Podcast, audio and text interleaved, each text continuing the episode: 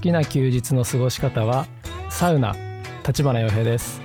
好きな休日の過ごし方は寝ること竹岡修平ですよろしくお願いします、えーお願いしますこれ今日さ一応いつもと変わらず、まあ、僕たちも最近ずっとリモート会なんですけどはいはいあのちょっと違うソフトを使って、まあひまあ、昔使ってたことあるやつなんだけどそうだねそう、んあの普通の通話ではなくてちょっとリアルタイムっぽい感じで話せそうなツールを使ってるので、そうタイムラグが少ないっていうそうかそうそうなのでちょっと聞きやすいんじゃないかなとまあでも結構思って皆さんなんかますうんリモートだったんですねすごい全然気にならなかったですみたいな人 いっぱいそう言ってくれてそうだね意外と気づかれるまあけどあのそうそうなんかわかんないんだけど傭兵地の回線が重いのかやうちのマンシションがねそうそうそそううあのなんていうのそのインターネット回線うんうがん全部の階部屋、うんうんあの一緒になっちゃってるタイプだからああそうかそうか みんな使いだ出すとめっちゃ重くなっちゃうんだよねそうでだから傭兵との会は比較的若干のラグがあったりとかはすんのよ、そうそうやってる方はねそうそうそうだけどまあまあそんな感じで今週もリモート会というこはいとはいはいでよろしくお願いしますお願いします、はい、えっと何でしたっけ好きな休日の過ごし方はい、これれはまたね今回の、えー、と主題に関わってくる一問一答ではあるんですがはいじゃあまず洋平さんから、えっと、僕は、い、えっ、とサウナねはい、僕が大嫌いなサウナです ね、あ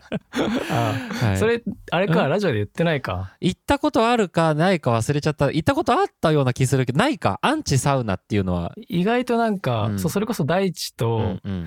俺が、うんえー大地がえーっとその 引っ越す前前に住んでたところの近くにもはいサはいうんうんうウんナとか温泉があって一緒に行ってたんだようね、んそううんでその頃からハマりだしたから、うんもう2年前くらいかな、うんうんでもしかしたら喋ってたかもしれないけど、うんでそっからちょくちょくうんサウナの魅力にはまりだして、うんでも俺はあんまり都心に住んでるわけじゃなくて、うんうんいわゆる本当に温泉みたいなのがはいはい近くにあるタイプのとこに住んでて、うんうん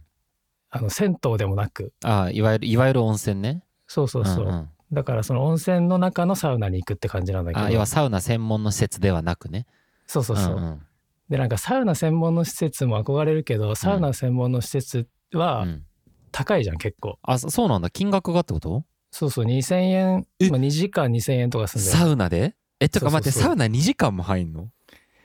うーんとねえー1時間だとちょっと足りないんだよね嘘だろえあ1そう時間超えちゃうだろうなで2時間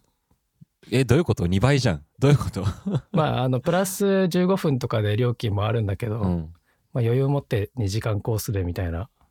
はあそうでうんそうサウナまあいろんなとこにちょっと行ってみてるんですよ、うんうんそうなんだけどやっぱサウナ専門のところはうんうんちょっと高くて、なるほど特化してるからか分かんないけど、うんうでまあ温泉は、まあ、施設が結構でかいかうら、ん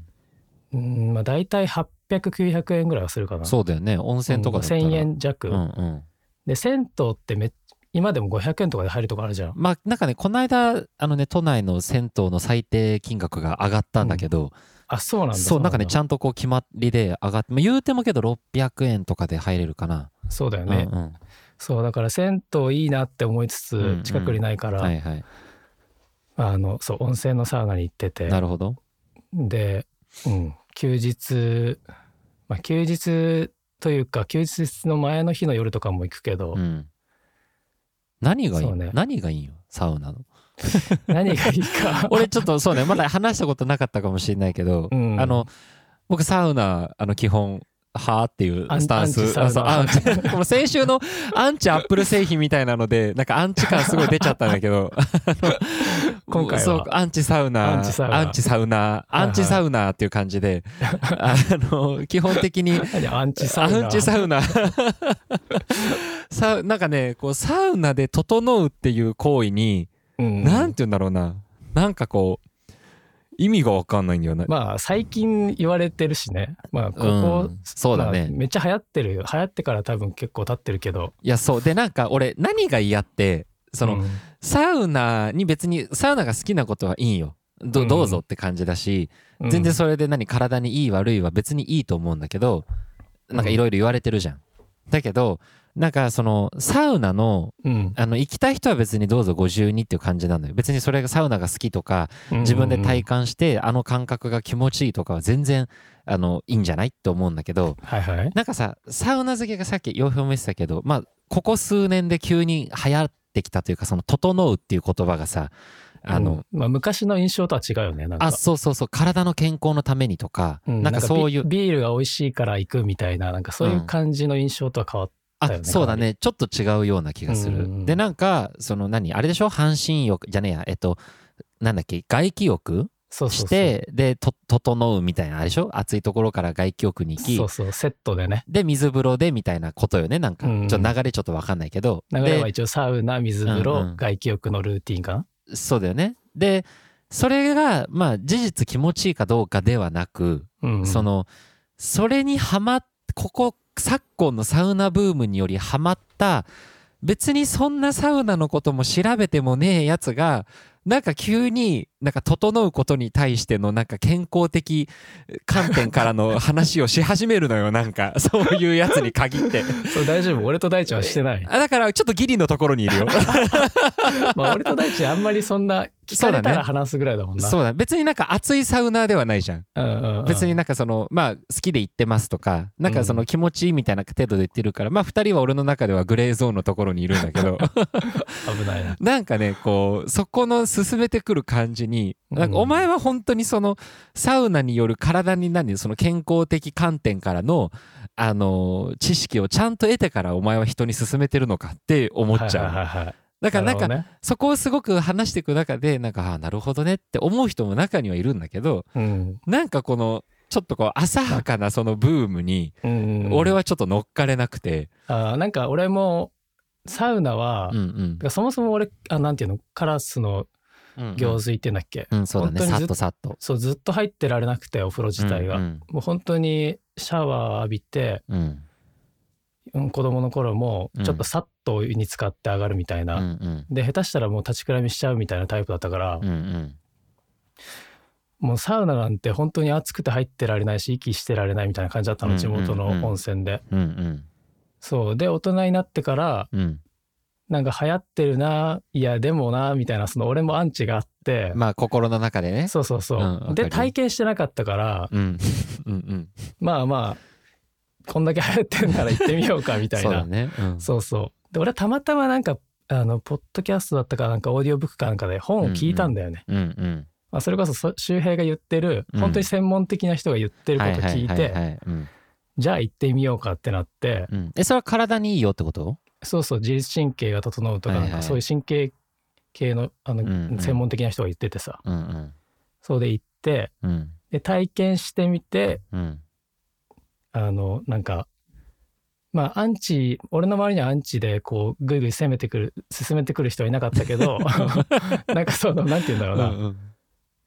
体験しないとこれ人に勧めちゃダメだなっていう感じではあった。あけどねそそういうのは僕いいと思うんです、うん全然だって自分がいいと思ったものをさそう。あだれからするわけ逆じゃんに、うんなんかその、なんか体験をしない人に勧めてもどうしようもできない、この感あーあーそうそうそうなるほどねああなるほどなるじ。ほあどとすごい歯が、歯がゆいのよ。 まあ、万あの万人に共通するかわかんないけど、うんうん合わない人ももちろんいるし。うんなんだけど、うんなんか、そうね、歯がゆい。だから多分なんかその一回体験して要はさまだ俺とかからすると知らない世界だから、うんいわゆる、るえあのサウそこ苦手な人あるあるだと思うんだけどうんサウナってちょっとさ根比べみたいな雰囲気あるじゃんあ、そうねあ。の我慢比べイメージとしてそう印象としてね、わかるわかる。でなんかそこに入っ例えばじゃあ俺がサウナに入りました、うん先に入ってるなんかおっちゃんとかがさもう汗ダクダク流しながらもうほぼ瞑想みたいな感じでずっと目つぶって中にこうはいはい座はいってるみたいなで状態で後から入った俺が3分ぐらいで出ることの悔し さよなんかいや、まあ、それはわかるよ。気持ちはわかる。そうなんだけど多分それも別にそれでいいよっていうところの境い地やにそう達したそうらそう多分そこのハードルはぐっと超えられるわけじゃんっそう、むしろ危ないっていう最初は特てっに。てことだよねうん慣れてくるまでそうそうはう。そうそうそう。そうだけどなんかやっぱ俺は例えばその傭兵と大地とさあの、うんサウナとか温泉行きましたと銭湯とか行きましたってなったうんら、もう2人より多分3 4 0分ぐらい先に上がってそうもうだ俺一人で外でビールとか飲んでるじゃんそう だね。そう俺はもうそれに勝る幸せがない のよあーまあまあまあ。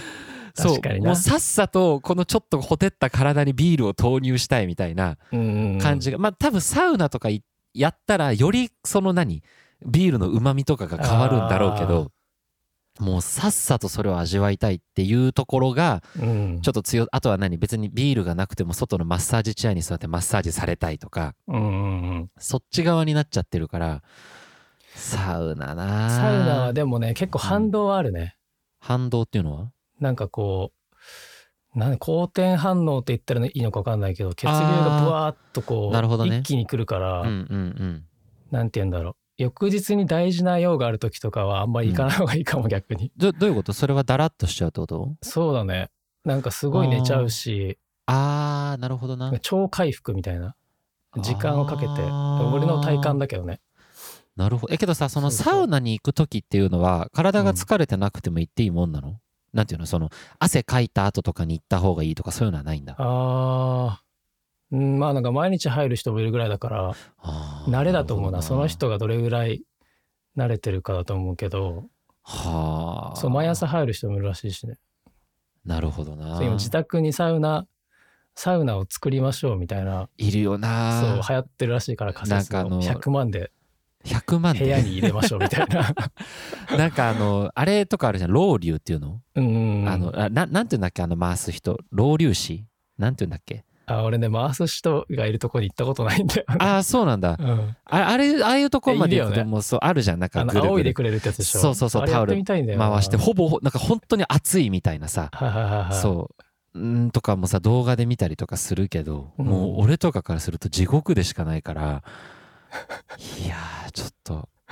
多分永遠にはどうなんだろうなんかそこの入り口をまたぐ俺が見えないわ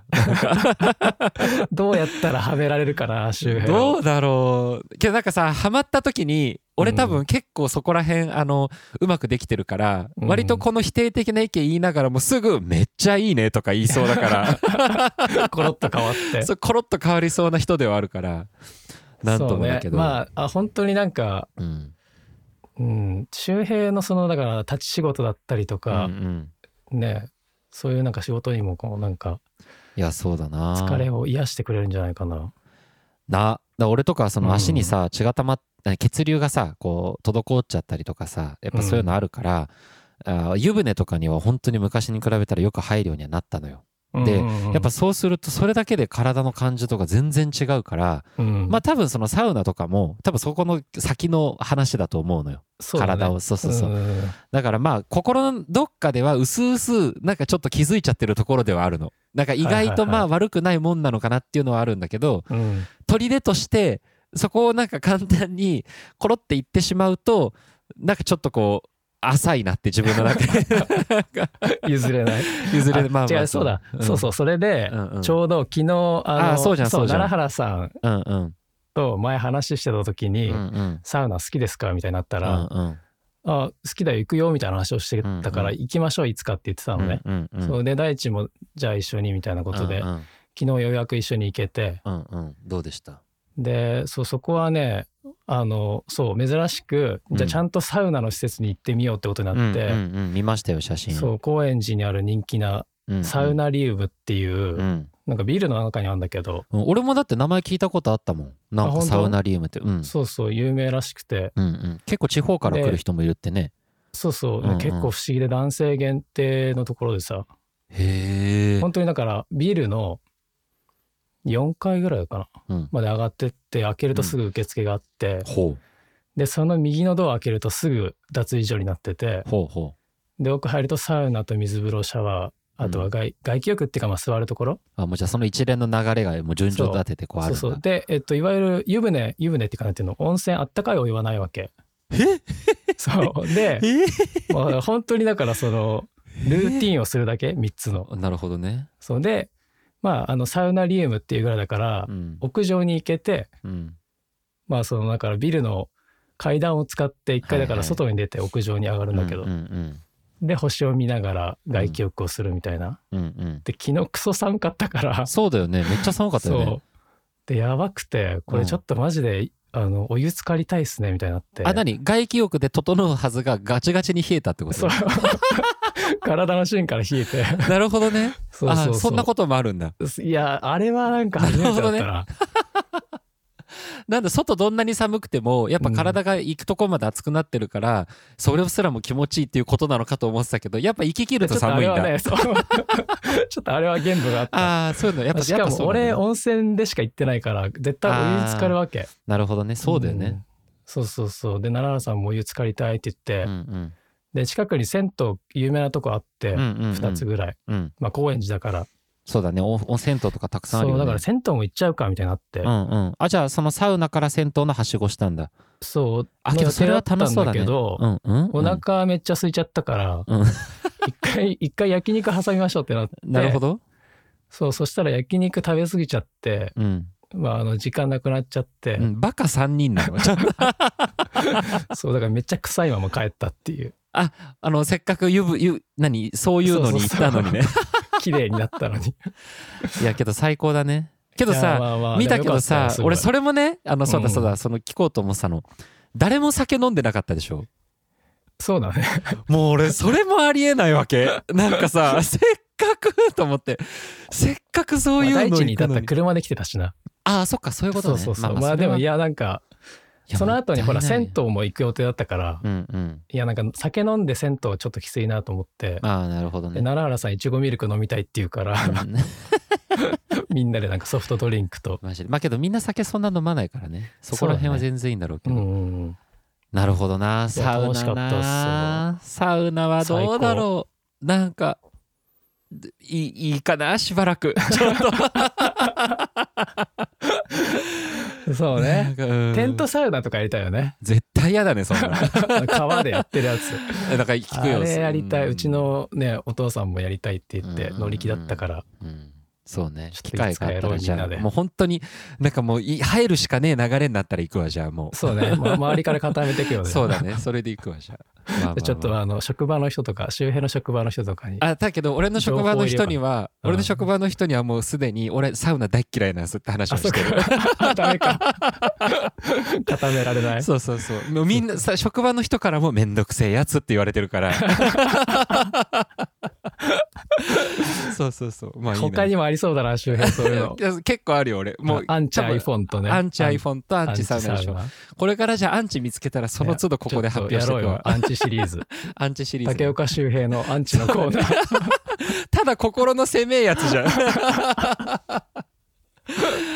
まあまあまあじゃあサウナってことでね休日がはいはい、はい、僕はもううもうそこから急になんかあれ変わっちゃいますけどもう寝ることっていうのがああだけどなるほねこれね変わったんだよ俺いやなんか周平にしてはでしょうんなんかね休日もうちょっと前までは何だったらいろんなとこ行ってたかったりそうだよね全然一人でいろいろ行けちゃうタイプだったからうんそういうもう全然朝早く起き起きてもう何別に外出なくてもなんか朝早く起きてなんかやってるみたいなことがすごい多かったんだけどうん起きちゃうしかもあそう起きちゃうだけど、うここ数ヶ月はあの起きちゃうは起きちゃうんだけどもうあえてそこからもう一回寝たりとかっうんうんていう風にしててっていうのもな何ヶ月か前かにさ京南ラジオでも話したことあるような気するんだけどとにかく寝ることが大事だみたいなはいはい話をさその傭兵と大地からされたじゃん。はいはいで特になんか大地ねそう睡眠にでついてはね YouTube でさ、うんあのなんとか博士の何ちょっとうさんくさい動画みたいなのを見せられて あまたアンチかそういやだけど俺も一緒にあそこアンチとして伺ったんだけどうんうんうん話聞いて俺俺そこら辺素直だからあはいはいはのいちゃんとあの話を聞いた上で判断するタイプなんはいはいはいで。はいちゃんとした教授だったから そねうそうそうちゃんとした教授で話もあなるほどと思ったからうん寝ることがやっぱいかに大切かってことをやっぱすごくこうそうだねそう感じててうんでやっぱ寝ると本当に幸せだなってことにうんうんうん気づいてあ寝てる瞬間いやそう寝てる瞬間もだしなんだったらその後もね休日のちょっと二度寝三度寝とかしちゃう感じが時間無駄にしてる感じの幸せを覚えちゃったのああはいはいはいなんか前までは本当に時間が無駄だなと思っててはいはいはいはいなんか別にゲームするでもいいし家でなんか暇つぶしてるでもいいんだけどなんかベッドの上にいる時間がなんかそわそあわーしちょっとちゃ罪悪感というか、ね、そうそうそうだったんだけどもうベットに休日にまして俺なんて休み平日だからうんもう世の中が動いてるこの日に俺家でずっと寝てますせっていうのがうんすごく幸せに感じてきちゃってわかるよめっちゃそう そ俺こ寝るの大好きだからわかるいやよもうだからそこからもう休日の過ごし方は寝ることになっちゃってそうか周平なんかうん、どっちが珍しいんだろうな周平がだから珍しかったんだよな多分えな多分そうだと思うようん割といろんな人の話聞いててもやっぱまあ寝ちゃうって人の方が多か寝ったてたいとかねいやそうそうそう二度寝最高とかいねやそうそうそう、だけどなんかだけどやっぱまだ罪悪感はちょっとあるからうん、ないやもうちょっと動いてたいなとかやんなきゃいけないこといっぱいあるなとか思いながら、うんなんかベッドから出るの本当にね最近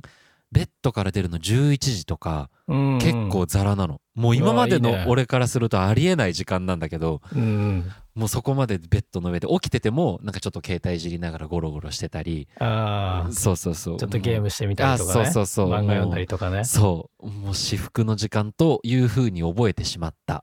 ていうのが最近のあじ休ゃあ日最近の休過ごし日方そうなんですあうんーそれこちょそっと猫ちゃんと一緒にあ をつなげてくるじゃな いですかはい猫ちゃんと一緒にそう最高だねそうだねあのー最近ただあのー俺に猫あんまり懐いてなくてうんそうだっけあの懐いてないというか俺のこと恐れてんだよな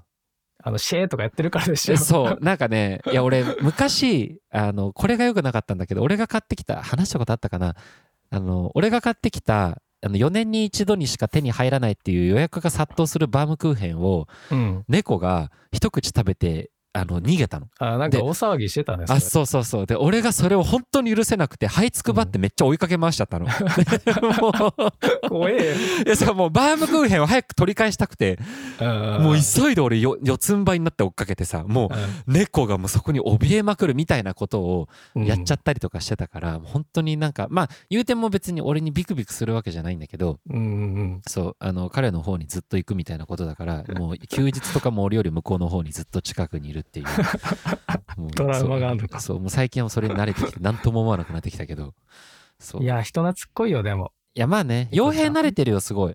うんあのー慣れてきてくれたうねん、大地はうん大地がまだ生物の抱き方を知らないのよ撫で方をね そう撫で方となんかその触れ合い方が若干まだこう、ね、猫様みたいになっちゃってるから、うんあでもあいつ猫好きだよなめっちゃだってなんか代わりに預かったりとかしてたもんうんね、うんうんそうだからまだちょっとこうあれなんだけど傭兵はねなんかこう行くよねすごいこ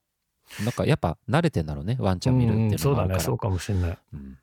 まあまあそんな感じで僕たちの休日の過ごし方でしたがはいはい、えー今週はねあのここ最近すっごい1時間超えのラジオが続いちゃってまして、うんうんそうだねそうさっき始まる前も傭兵が「いやもう良くない」と。あの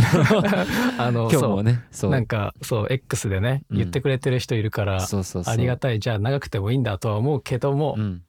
コンパクトにねはいとか言いながらもうだいぶ話しちゃってますん でもう本当あれおはかしいなそうあとあとね本当はあとワンエピソード話すつもりだったんだけど今日もちょっと次行きましょう。あオッケーじゃあは OK い、じゃあということでもう、次はい、タイトルコールということでいきましょうか。回ねはい、それでは参りましょう。はいヘイブラウンの「今今日日何時に集まる何時に集」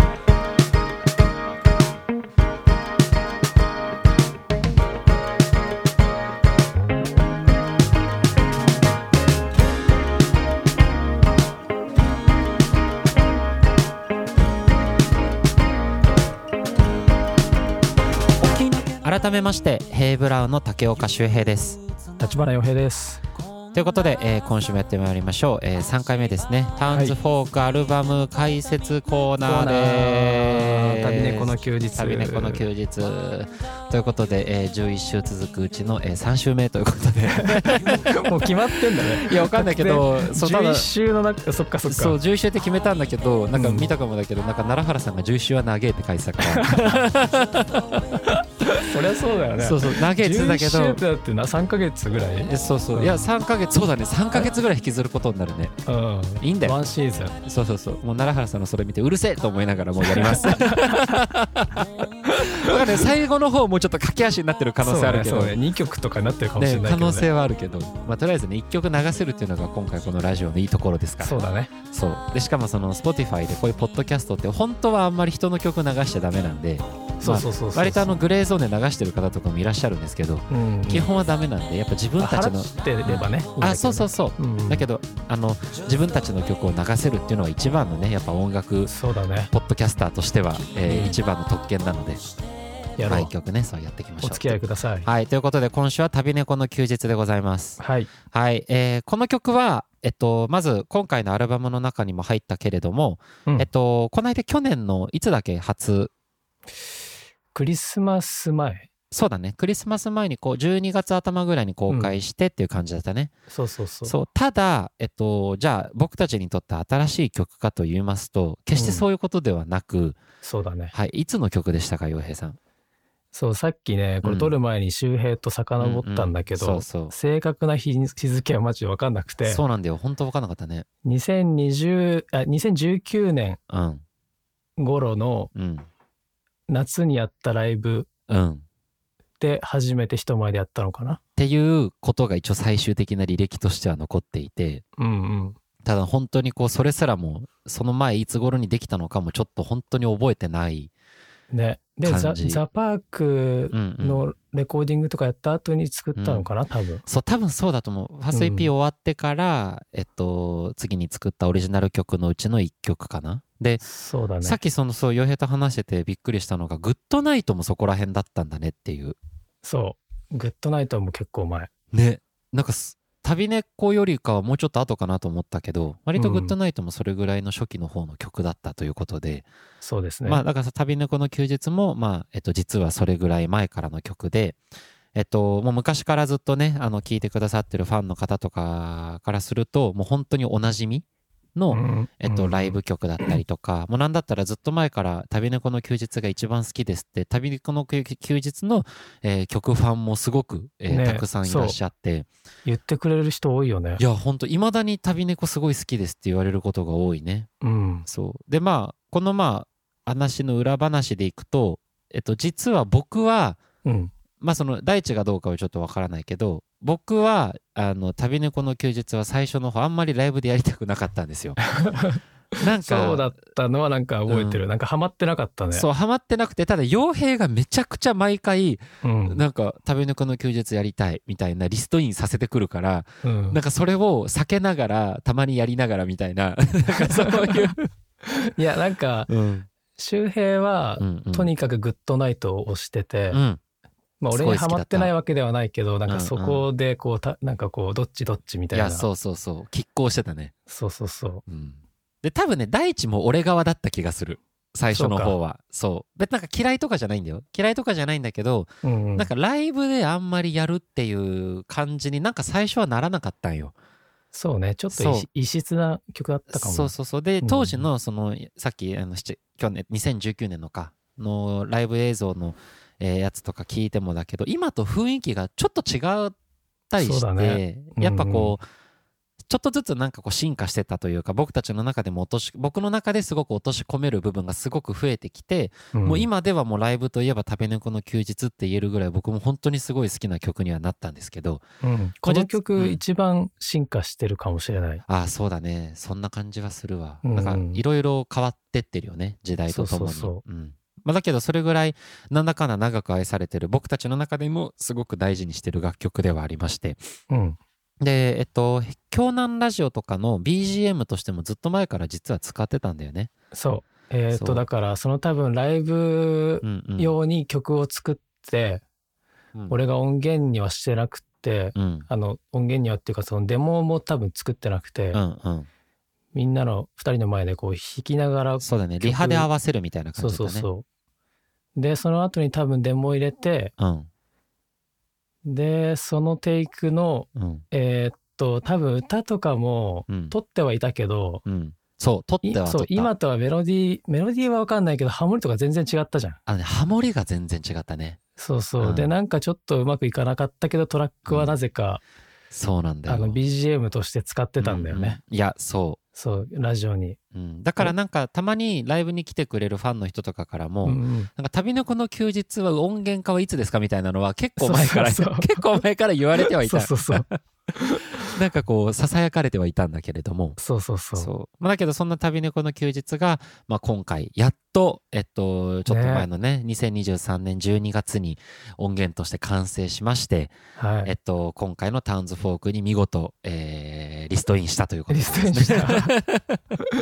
先モレ行スされた。そう、ん選考され。うんうんたということで。まあ、この旅猫の休日、今言った通りですね、2019年頃に作られたということで、うんまあ、だから今から言うと3年半、4年前ぐらいにできた曲なんですね。だからまあ、ものすごく歴史が深いはず、は歴史が深いんですけど、うん曲の成り立ちとかってうんうん覚えてらっしゃいますか洋平さん。全然覚えてない です。全く思い出せなかった、さっき。うね、掘り下げようにも掘り下げれないぐらい覚えてないよね。そう。まあ、ギターで作ったかなぐらいかな。うん。これだから、歌詞の方向性とか、うんうんまあ、タイトルもそうだけどうさ、ん。割となんか印象的じゃんそう。なんだよ。で、ねなんか、けどね、この曲、さっきね、ちょっと思い出したのが、うん。この曲に関しては、俺うん結構攻めた歌詞を書いたの。そうだね。そう、割と、なんて言うんだろうな、物語チックだし、なんかこう、なんて言うんだろうな、コンセプトコンセプトしすぎてる歌詞を書いたんだけど、うん当時なんかわかんんないけど、二人から別に対して、なんかその嫌な、なんていうの、その、えー、これ違うよっていう感じもなく、うんなんか普通にこの流れで、なんか、ななんと、大したディスカッションもなく通ってったんだよね。で、細かいところの言い回しととかは、あの、二人に相談しながら、こう、いろいろ変えてったりとかはしたんだけど、あのそう、なんかね、うんリハで歌詞みんなでうん。ブラッシュアップ最後にしたいうん記憶はあるんだけど、そうそう、それはあるある。なんかその、音ハメみたいな感じで、だね、そっちかもしれないね。それでこうやってったんだけど、あの、サビの歌詞、えっと、うん小さな声出して歌を歌うのか背伸びして空見るああ夢はどこかさらってきた魚を優雅に平らげて軒下をさまよいかけてゆくっていうこの歌詞はですねうんあのー個人的にはすごく好きなんだけれどもうんあのーなんて言うんだろうな不安にいいよねふ不安になりながら当時はこうなんかライブで歌うのもちょっと最初恥ずかしかったというかあなんかこう、まあ、あまり吹っ切れてなかった 背景は覚えてるなんあ、作かったはいいけ ど。そうそうそうまあそうだね、なんか独特だよね、今こうやって見るいとね、やそうだねよく書いたなと思うわなんかこの感じは、しかも結構シンプルなそうそうそう字数が多いわけでもなく、そうなんです、まあ、だけどなんかやっぱなんなんていうんだろうなさらってきた魚を優雅に平らげて軒下をさまよいっていうのは僕の中ではやっぱこう何サザエさん的な、ああ、はいはいはい。なんかそのあの雰囲気もういわゆるなんうんか 2D でアニメが見れるみたいな、はいはいはい。感じのを思い浮かべながら書いた歌だ歌詞だったような気がするから、なるほどね。そうそれぐらいまあド直球な歌ではあるかなというふうには思うんだけど、うんだけどやっ、ぱこの曲の雰囲気とやっぱこの曲の展開としてもあの特にこう何盛り上がった感じがあるわけでもなく淡々といく中でうん、この歌詞を歌えてるっていうのは、まあ、すごく結果的にいいあの化学反応そうだねがそう,、起きてるんじゃないかなというふうには思そうアレンジも結構ちょくちょく変えててうそうだね。まあ最初ドラム打ち込みだったりしたのを取り直して、うんうんで楽器も俺弾き直してうんうんでなんか多分最初はブズーキ大地弾いてなかったけど、うんうん作った当初はうんいつの間にか大地がブズーキを弾けるようになってるからそうだね、ブズーキ大、多分だから旅猫の後じゃない、ブズーキ大地になったのは。そうだよブズーキ大地はうん。旅猫の後だねそうだね。だからそこからのまたちょっと曲の雰囲気も変わってっただろうね。そうん。うだからブズーキ大地を うん。あの、そう、これね、でもね、本当にギリギリに入れたんだよな。あ、違う、ギリギリじゃないか。ん音源のってことそう。なんか別にブズーキ入れなくても結構成り立ってたんだけど、まあそうだね、ギターサウンドだよね、がっつり。そう。うん。ただ、なんか、大地の、その、前住んでたところでうん。録音してみたいってなって、うん。あ、で、そうだ、ルイーズのマイク、俺らがそのはいワはいンマイクで使ってるマイクあるじゃん。う。うん。あれをレコーディングに使おうってなって、うんうんで、その時に一緒にブズーキ撮ってみたらすごい良くって、はいはい結構前だよね、それ撮ったの。そう、結構前。ねそう、それで、うずきも入ってっうんうん。て感じですね。今回のこの楽曲のなんかこう、楽何演奏的な部分でのこだわりとかあるんですかあ、聞いてほしいところ。うん、そうそうそう。そうね。まあちょっと歌はほら、あの、結構アップデートされて、そうもだねちろんそのハーモニーをうん、結構構築し直したから、これほきょほんとさそういう意味で言ったら旅猫の休日のおかげでちょっとヘイ・ブラウンのさ方向性みたいなのも正されたみたいなとこあったよなそう、なんかなんとな当時く作ってた部分みたいなのを一回見直したんだよね、うんうみんたいそなうね。そうそ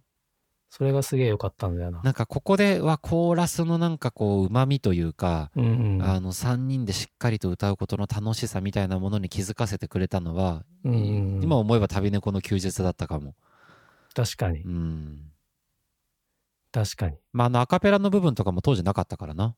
そう、うんそこアカペラじゃなかったけどアカペラにしたりとか、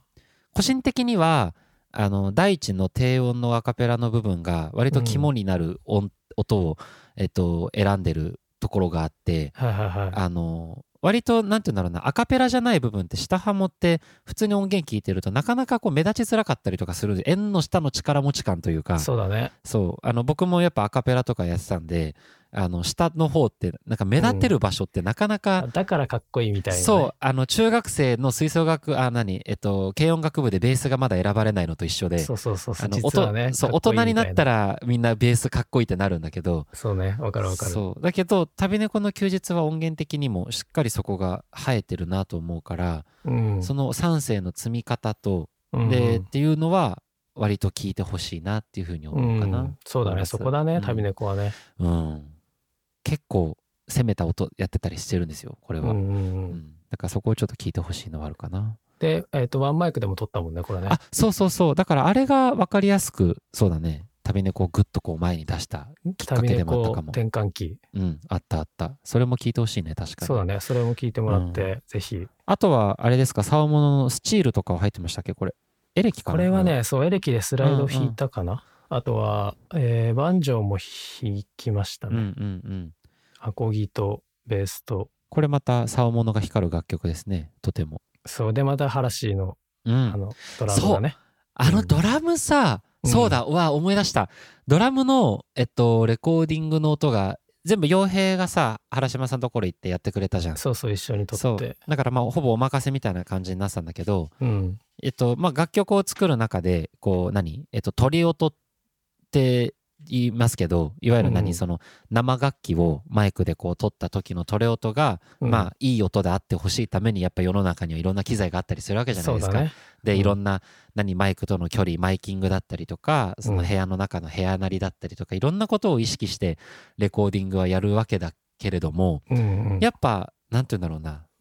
これこれっていう音が取れてることの感動ってすごい じゃん。そうね、あの時感動したよね。いや、本当で、しかもそれがミックスって、要は編集されてない状態で、ラフな、ラフミックスでこう普通に傭兵からこれ取れましたって送られてきた時に、うん、もう見事それだけでもう世界観がガチってこう、定まってくれたぐはいはらいいの、はい。あれ、あれ、俺感動したってなんか言ったような記憶あるわ。めちゃくちゃいいねっ つって。まあ、ちょっと俺はニヤニヤしてた ね。そ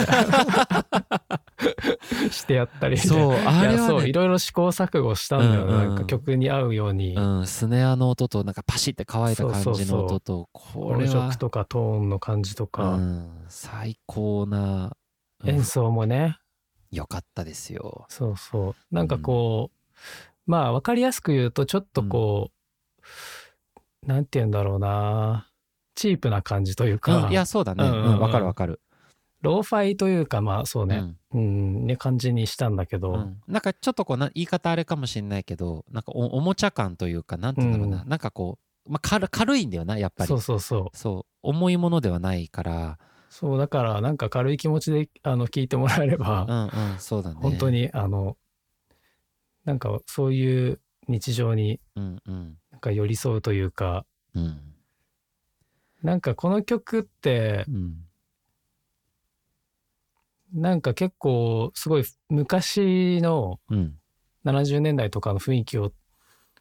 一応目指して作ってはいたんだけけど、うんうんでも結構モダンなサウンドに最後結構し実は仕上げててこうちゃんと、うんうんうん、あのミックスしてくるエンジニアのね、そうそう、うんうんそこもなんか今この現代でうん、この感じを聞くみたいないやそうコンセプトにちょっとうん実は作ってて、うん、あの声のミックスとかも割と個人的には割と口を出させてもらった、そうだね。うん、結構なんかなんて言うんだろうなチープにしたかったっていうとちょっと違うんだけど、うん。なんかこうなんなんだなんかなんかあったじゃん自分たちの中での旅あ猫そう感みたいこな。の曲は、こうちゃんもすごい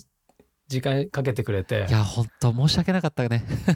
いや、そう。本当本当ありがたい。本本当にね、いろいろやってくれて。何回も往復したよね。そう、この曲一番往復した。うん、まあ昔からさ音デモは出来上がってんだからさっさと仕上げるって感じなんだ けどもうただもうここまで時間かけてるからなんか中途半端なものにしたくなくて、うん。すごいそうだねめっちゃリターンしたな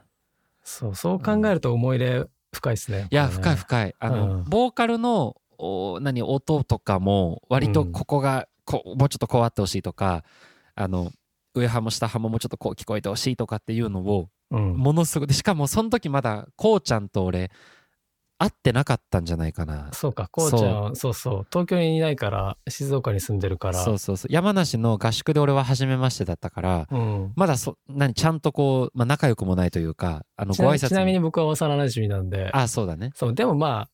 そうだね。俺も頻繁に最近会ってなかったりしたから、うんうんリモートでやり取りしてたんだけどね。なんかその顔も見えないなんだったらその雰囲気とかも知らない人に対して、うんここまで注文行っていいのかっていうのをずっと本当申し訳ないと思いながらもうん。すごく毎回いいテイクで仕上げてきてくれてたから、もうねじゃあ甘えさせてもらってっつっていろいろ注文した楽曲だった一番注文したかもこの曲俺そう、一番注文して、うんで、そうか。えっ、と、合宿の頃ぐらいに本当に出来上がったんだよね。そうそうだそかうら最後に会ったんだよね、そこ最後に。にそう会ってご挨そ拶しうでてみんなで謝っ聞いて謝った記憶が本当にすいませんでしたっつっ て謝ってすぐみんなでボードゲームいしやて。そうそう そうボードゲームでめっちゃ疑心暗鬼になるっていう。騙し合いのゲームだったからねあれはあそうそう。そうあそうだあのここ今ここで触れることじゃないんだけど、うんあの山梨合宿のさオフショットとかをさあの、うんライブ会場限定の CD を購入してくださった方にさ、あ、はいはいあ。のポストカードであの QR コードみたいなのあったじゃないですかはいはい。そうであれをあのこの間ファンの方からいつになったらあれが見れるんですか映像はっていうふうに言われたんですけどはいはい。あの実はあのもうちょっと前からもう公開はされてましてそう。僕たちがね本当説明しそびれちゃっ本て当申し訳ないです。。そうあのパスワードがかかってるんですけどあれですすねポストカードの下のあの QR コードのなんか近くにねちょっと文字書いてあるんですよねそうそうそそうう。なのでそれをか入れていただくとあの動画が見れるという仕組みになっております のであの、そう、本当に分かりづらくてすいません。いやもう本当申し訳ないそう、うちのお母さんからも、 うんパスワードは 何なのあその下に書いてあるんだよ。あの、いや、そそううそうそうまだ見ていない方はぜぜひ。ひぜひぜひライブ会場限定で CD 購入してくださった方には、えっと、僕たちのサイン入りのポストカードをお渡ししてましてそう。あのはい、うんそこから見れますのですいませんちょっと途中にちょっと挟んじゃったんですけど、はいはいはいまあ、だけどそのオフショットにもあるんですけどみんなでねボードゲームをしたりとかそそうそうそう、ねそんな感じの楽しかでったねございましたそうでそうだで最後あのーこれあなんだったらこれいまだに俺解明されてないんだけどう。うん。旅の子の休日の最後あうのん「ふうふうふうふう」のところあるじゃんうん。あの終わるところに、すっごいちっちゃい音で、なんか、にゃーおっていう、 猫の、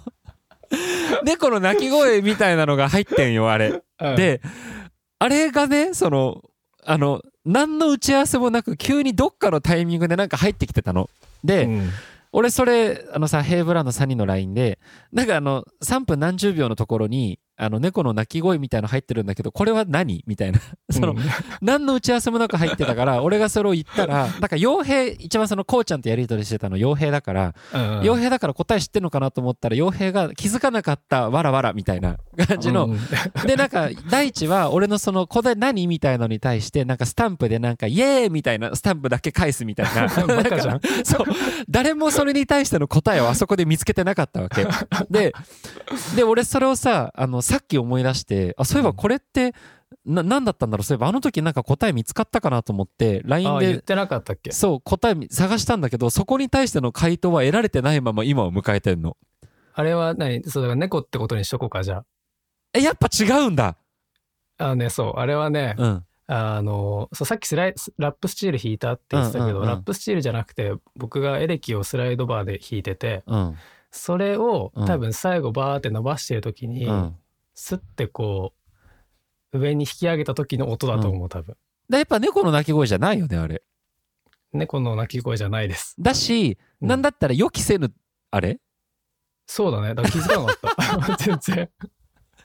もうあ入っれちゃってたなんかさもうわざと、まうんあ、あざとくあそこで猫の鳴き声をなんかニャーって入れてるように感 じてなんかもう絶対俺たちが普通に打ち合わせしてたらやらないようなことなのにうんなんか別にただ結果的にあれ入ってたら可愛いからうん別にもうい、今俺は許してんだけどうん、気づいてる人いるかなでもいるだろいるか意外と大きく聞こえてるう結構目立ってなんかいい感じのところで入ってるよしかもなんかアウトロのさうんなんか本当に終わりのところで絶妙なタイミングで入ってるから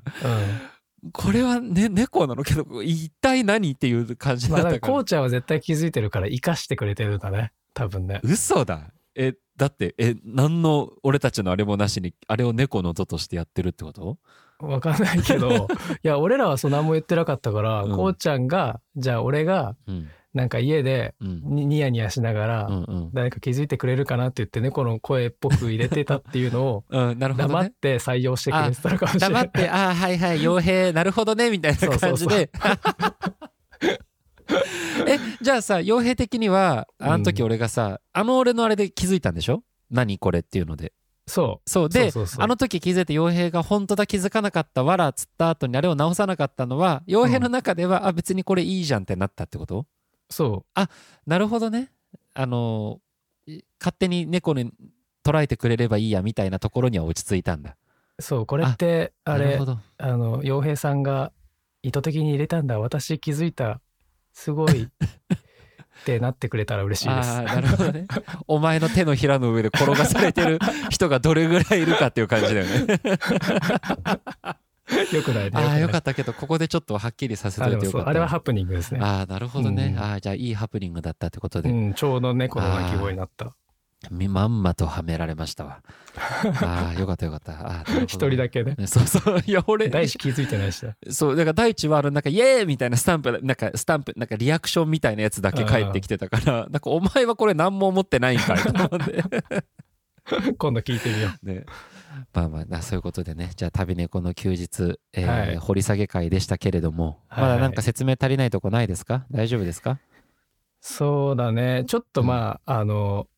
もうちょっと記憶をたどってみます。なんか もうなんかもう思い出したもうら話す時ねえよ。ないか。 そうまあ、まあそうまあね。やっと、やっと完成したね、この曲そうはだね。ね、うん4年越しになってやっと音源になりまして、あうのん旅猫の休日ファンの方には、えーすごく喜んでいただいたので、うん。あのまあこ今後のも旅猫グッズもね、いっぱい出たしね、ああそうそうなんかね急にそういうなんかそうそう。旅猫ワールドか。旅猫ボーイズステッカーっていうのとあとうはん旅猫陶器マグカップっていうグッズが販売されてますので、そうそう。あのおかげさまでオンラインショップでもたくさんご購入いただいてましてね、ありがとうございそまうす。いろんな方の手元に今届いてますのであの変わらずあー陶器マグカップは本当におすすめで僕も今ちょうど片手で飲みながらやってますけどわかる。俺も毎朝使ってるそうよ。重みのあるマグカップでねめちゃくちゃいいよねなんか飲み口そうそうそう、うんうん口当たるとこもいいよね、なんか。そうあの飲みいいですよ本当におすすめ、なのでぜひぜひこちらオンラインショップからねご購入いただけたらと思いますはい。はいじゃあえっとすごいもうあっという間に50分近くお話ししてま すんで 無理だな。ももう無理無理無理う、毎毎週1時間だな、これ毎週。それぐらいかかっちゃうからまあじゃあそんな感じでえっと先日告知したんですけれども、はいはいえっと4月16日に僕たちヘイブラウンが、えー工藤裕次郎さんえーっとですねツーマンライブを、えーやらせていただくことになりまして、はえっい。と、その日も、えっと、吉祥寺のスターパインズカフェもおなじみですね、うんえーやらせていただきます。で、えっと、前回に引き続きバンド編成でお送りする予定なので、えっと、もうチケットは、えーこのラジオが公開される時には発売開始されてますので、はいえっと、皆さんぜひぜひ、えーお越しいただけたらなと思います。おで待ちしてます。あとは時期に告知するんですが、えっと、3月末にもですね、ちょっと面白い試みを、えーちょっと僕が計画してまして、うん、えっと、またヘイブラウンの音楽をお届けできる機会が少し増えるかなと思いますので、そちらもぜひ、はい、告知を楽しみですね。ね、ちょっとお待ちいただけたらなと思います。ちょうど桜咲いてんじゃないかな、多分。ああ、そうだね。そんな時期だと思いますよ。うんちょっと暖かくなってきてっていう。いいねうん、感じです。あ、そういえば、洋平花粉症大丈夫俺ね、花粉症全然大丈夫だ。ああ、本当じゃあ今がヒノキだ杉まだ今がヒノキだよね多変分わったあれ杉どっちだまなんかあでもだ変わるっていうよね。あそうそうそうだからそっかそっ大か。丈夫なんだろうね俺もまだ大丈夫だけどずるずるしてますが、えっとはい皆様本当に今コロナも流行ってるみたいなので、ねあのはい、あのしっかりとね体守ってくださいうんはいじゃあ最後曲紹介お願いしていいですかはい。あやべえハッシュタグハッシュタグあ、そうだ。それやろやろう う。そうそうそう。ちょっとハッシ危ュないタ危ないグ。ハッシュタグ長く喋りすぎそてうそうそうないがしろになっちハゃッってシュるかタグら。やべえ危ない危ないえーっとですねえーっと読ませていただきますはい。えっとお願いこしれます。突然の。早速ねハッシュタグこちら、うんあのライブのダメ出しを投稿していただいておりますあはりがとうごいざいます。えーダメ出しですよ、えー、洋平さん、はいはい。えーマサゴットさんという方から、はい。えーライブでもそうだったのですがあれをラジオでスルーするのはちょっと、点点点えーラストのトリコロールさんのギターの方がえーあの長尾さんですねうん、長が尾さん最ね。後アンコールの時の MC で、うん。えー一緒の景色を見に行こうぜ」っていうセリフ、うん。えー皆さんスンとして いてギリギリ周平さんが少し拾ってくれて大事故は避けられました、えーもっと広げていけばきっといい感じの笑いに変えられませんでしたか えーあの時間帯だったので仕方がないのですが私はああいう暑苦しいセリフとか好きなんですよねああ、いいえーね。いいね拾って笑いに変えてみんなでセリみたく振り返りながら始めていたら最高だったなと思いましたあの後あの件についてはどうだったのですかめっちゃ面白いな。 そうえいっ、やと思い出した思い出したそうでままずえっ、とごめんこれえっ、と先にね、うん先にというかちょっと聞きたいんだけどうん。ごめん俺ほんと申し訳ないんだけどうん。これ一応流れを説明すると、えっと、トリコロールの3人に最後アンコールでまた呼び込みまして、うんえっと、青い街というトリコロールさんの曲をね、えっと、みんなでコラボさせていただいたんですよ。そうそう。でその話 MC でみんなでこうこの曲の経緯とかいろんな話をしていく中で、うんあのーそんなにこうそこまでお話をされてなかった長尾さんが割と急にあの僕の背中でですね、うんあの一緒の景色を見に行こうぜ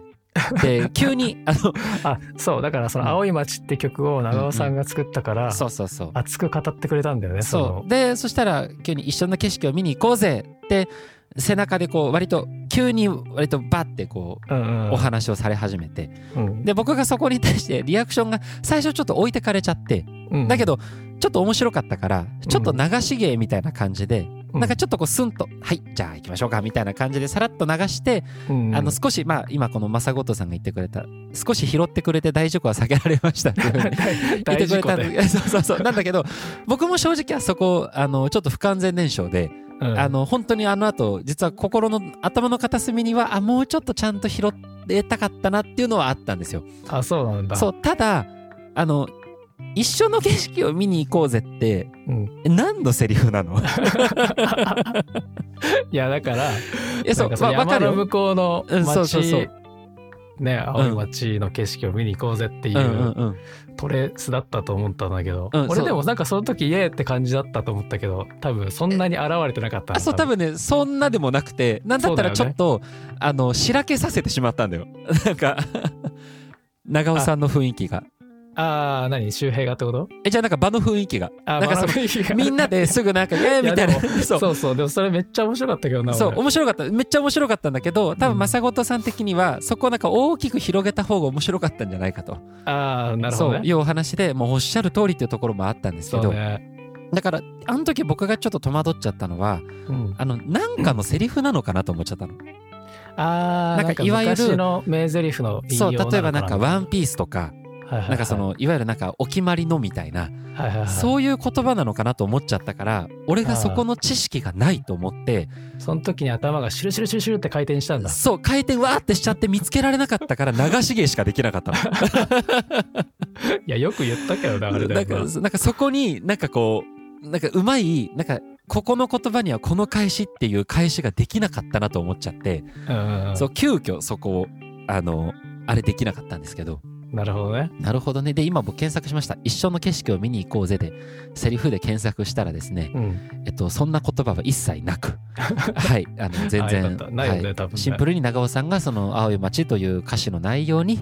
あの合わせて言ってくださった言葉ということですね。うん。はい、ということでマサゴットさんありがとうございます。ありがとうございます。で、えーもう一件続けてマサゴットさんからですね、はいえっとはい、先週の大地の発言に対しての訂正ございます。 あ訂正ございますかはいお願いします。 大地があのエネオスのですねいいねそエネのオス切り口のちょっとあの愚痴をこぼした瞬間ですねはいはい。 はいえーそのうちねあの大地さん勘違いしてますよってあの空気圧が低いのは走っていれば普通に起こるら、えー起こるしそこで空気を入れても5分10分でできて無料です、えー基本ガソリンスタンドをボるとこは少ない交換などは原価で高いえー黄色帽子自動カバンは物は安い無駄な営業が多いうんそこのエネオスは有料店だと思いますよということであのコメントいただいておりましてうんなるほど。ごめんなさい僕あの車のこととかがよくわかんないですけど自動カバンって何ですか黄色帽子とかってごめんなさい。僕も全然わかんない。何何のこと言って何自動カバンって何自動カバン、ちょっと調べてもいいですか。ね、あと黄色帽子自動カバンか漢字でね自動カバンって書いてあると小学校のことえわかんない自動カバンすげえ勉強になるな。ね、ガソリンスタンドで給油が、えー、 なんかごめんなさいなんか検索タイム入っちゃってますけど ガチャガチャガチャガチャ、ごめんなさい何さっ何きさっきね、うん、聞いときゃよかったね。確かにこれ何自動カバンってなんだろうね自動これカバンって呼ばないのカバンだよねえーカバン、うん、あと黄色帽子ってなんだろう黄色い帽子っていうこと黄色黄色帽子あ帽子って帽子そうそうそう対策のあれかな帽子なんかあのーもしかしてだけどイエローハットとかのこと 違うよあねそっちの帽子でしょそう黄色帽子ああ、イエローカバン。ん黄色帽子となんだっけうん黄色帽子と自動カバンっていうところは物は安い無駄な営業が多いってオートバックスあオートバックスのこと自動か、自動カバンはどういう字オートバックだ自動カバンだオートバックわ、すげえそれ それすげえそういうことあかそういうことあか。ーなんかごめんなさいす気づけなくてごめんなさいすごなんか比喩なのかと思ってた。 すいませんまあ多分これあれだよねあえてまあ店名を出さないように書いてくれてんだよねこれなるほどねもう 俺たちが今思いっきりあオートバックスとか言っ てああ、そっかそっかそっか。失礼いたしましたいや、面白いそれ。えけど黄黄色色帽子ね。黄色帽子はイエローハットのことかイエローハットだあ大変失礼いたしましたがっつり店そうなん名だいっちゃったそうまあでのもエネオスは俺もい使うけど、うんうん、有料だと思いますよ。そうあの、 もうめっちゃそっち側に行こうとしてでるけ今こうやって見たら大地がそれに対してコメントでど。うん「あのあのわあそうだったのですね」ってあの「勘違い失礼しました」っていう文章を返事してました大地 が真面真面 目偉い目。えらいえらい。はいじゃあ正ゴさんコメントありがとうございまありがとすうございのます大変お騒がせいたしましたあもうどしどしください、はいそういうやつ。はいで次、えー、アンリさんからですねうんえっと、先週の僕のあの自転車屋さんのことについて、えーあるボーダーを越えたら急に粗雑な対応になる人っているよね不思議よね、えー周平さんのお気持ちもご察ししますが大地さんの天然が出た部分も、えーフラワーのテンポについて洋平さんが変更を切り出した場面も想像したら笑ってしまいました。えー歌詞の中の「ラブ」はそのままの意味で受け取ってくれとのお話があったので「フラワー」は聞いていると頭の中に明るく彩りは彩りのある風景が自然と出てきてとても豊かな愛を描いているものと感じています、うんえーちーちゃんさん発案のコーラスワークも大好きです引き続き Z フォールとかフリップで検討したいと思いますあのこう僕のギャラクシーの話ですねこれはあーそっちいきなり 何の話してとかと思ったありがとうございますそうなんですよあの僕のね粗雑な対応する方のお話をしたんですはが、いはいはいまあ、フラワーについて先週はあのねあの取り上げたのであーそうだったねそうあのこの「ラブ」っていうところはそのまま受け取ってくださったのも嬉しいですし、うん、皆さんこのフラワーはめちゃくちゃ多いんですよ、ありがたいですねそうあの Spotify で僕さっき見たら再生回数でう、ん、ああのフラワーがちょっとランクイン入ってましたよ本当、そうあのまあ再生回数的なまだちょっとあれなんですけど、うんあの一番聞かれてるランキングにフラワーが今回のアルバムだとグッと来てるような気がしますそっかはいありがたいですねありがたいですね、はい、でちーちゃん発案のコーラスもね皆さんもっと聞いてくださいそうねはい。では次。えっと、えーヤーレンズ奈良原さんですね、えー先週から始まったターンズフォークの解説会いっぱい話してくれてるけどまだまだ聞きたいことあるからやっぱ聞きに行こうかなにしても11週はしがみすぎだというコメントいただいておりましてあの奈良原さんそそう,、うだよね多分奈良原さん的にはおそらくあの僕たちのこのべしゃりしゃべりに対してですねうんあの物足りねえという多分気持ち があのこれあと10回向かって。はいあの多分いや自分が奈良原さんうん一回挟ん、いやあのもし来てくれるならねそうだねあのとってもありがたいうそでだすけど、ねあの多分本当にあの広げていただけるということなんでしょうけど、ねえ本当ありがとうございますありがとうございます、はい、あの4.7万インプレッションがついてますので、すごいっすね すげえなあの僕たちの、えー11週がしがみすぎているという話が4.7万インプレッションされてるというこ とで、ありがとうごはざいい、ます、あの気にせずいきたいと思い ます。はいでは次ですね、えっとくまりさんという方ですね、いつもありがとうございますあ。りがとうございます、えーフラワーの解説嬉しい、えー、紆余曲折の経緯が聞けたのが特に面白かったです、えーアルバムの中で一番好き、えーおー聞くと気持ちがふわっと前向きになりじわじわと元気が出てきます、えー優しいメロディーも歌詞も心に柔らかく刺さり私のお守りみたいな存在の曲ですずっと聴き続けますというコメントいただいておりまありすがとうございますありがとうございます嬉しそう紆余曲折の経緯はねあの本当ありましたからなそうですねうん本当に、あのー時間かかったねこれは一番なんかこう、うギリギリに出来上がった気が するそうよねそうそうそうまあそんな感じです。ありがとうございます。ありがとうごでざはいおます次、えーいつもありがとうございます。七つさんからです。えー僕のですね、多分これ、ねえ聞いてみたいなお話好き。えーわかるとうなずきながら聞きました。えーフラワーの試行錯誤の話、ちーちゃんやゆうやくんの情報も良かった。使わなかったメロディーはいつか採用されるのかな洋平さんの好きな花も知りたかったな。えーギャラクシー想定外だったけど、写真好きだから心揺れるとコメントいただいております。ありがとうございます、はい、あのお写真もすごい素敵なお写真も載せててすごい綺麗なお写真載せてお花のね写真を載せてくださってますよ、えーあのーぜひねギャラクシーこれ Z フォールド3あ5フ リップあのお写真めちゃくちゃ綺麗なんで おすすすめげでえす押すじゃんあおすすめですよ お揃いをねおそろ増やしていきましょうあそっかそっかあのヘイブラウンロゴステッカーがちゃんと気持ちよくはまるサイズですのであそうねちゃんと測ったからね、はい、僕それで貼ってますんで、ぜひお揃いになりましょ う。で、あの、傭兵の好きな花も知りたかったなって書いてますよ。あ好きな花はい。えーっとごめんなさい無難ですけど桜が好きですねおえ、なんでえーっとなんでかいやうん春が好きだからかな、あああとそうあの去年天気めっちゃ悪かったイメージがあって、うんうん、そうだね、雨多かったなんね。かそそうそれでなんか余計にあ桜ってすげえあああ、けどそれちょっとわかるな。の季節ないと結構うんうん。きついなってなって改めて見るとやっぱ綺麗なんだよね。そうだし、うんなんか恵まれてんだなと思って日本であーあんな綺麗そうだなねお花見れうんて、うん今年はすげえ楽しみうんうん。見に行きましょうじゃあ。みんなで写真撮り行きましょう。ねはい。じゃあ、七瀬さんありがとうございます。はい、えーじゃあそして最後ですね、えーカタカナ一文字で「さ」さんからですね、えーお花ってすごく元気をもらえますよね、えー彼岸花はお彼岸の時期にだけ咲く花というのもこれまた神秘的で惹かれます、えーそしてあの自転車屋さんの中尾さん素敵な方ですね、うんえーフラワーを聞くとキラキラに包まれるような感覚になり心が弾んで自然と口角が上がりますというふうにコメントいただいてますありがとうございます。そう、中尾さんね、皆さんに紹介したいですよ。 あの、じゃあ、どこどこ店舗とは言わないんで、うん、あの、朝日っていう自転車屋さんで すね。結構ある。 はい、結構ある、あの、チェーン店なんで、はいあれなんですけど、朝日の中尾さんです。結構絞られ る。はい、あの、とても、あ本当に素敵な方だったんで、うんあの、もし何かあったら個人的に僕に連絡ください。あの、紹介 するんで。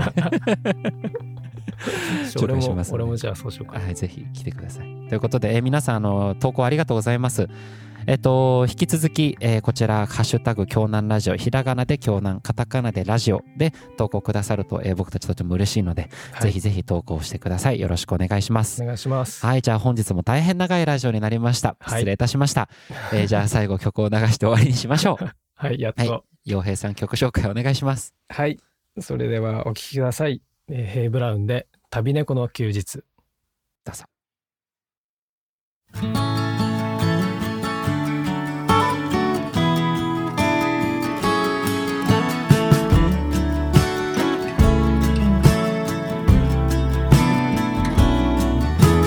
ガラスに透けた影と華やかな花のブーケかほら一つにまして大きな宝物を見つけた素敵な今日からさあ始ま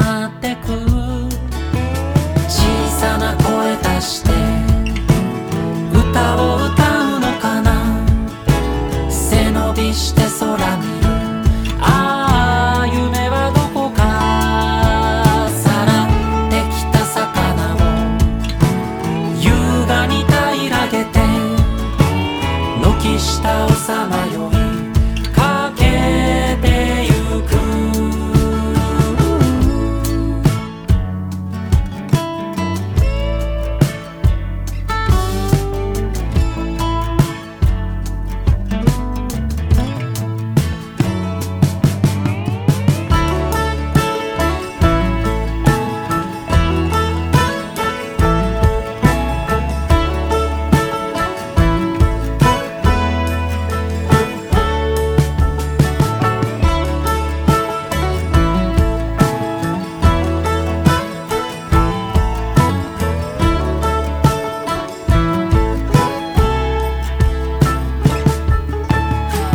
ガラスに透けた影と華やかな花のブーケか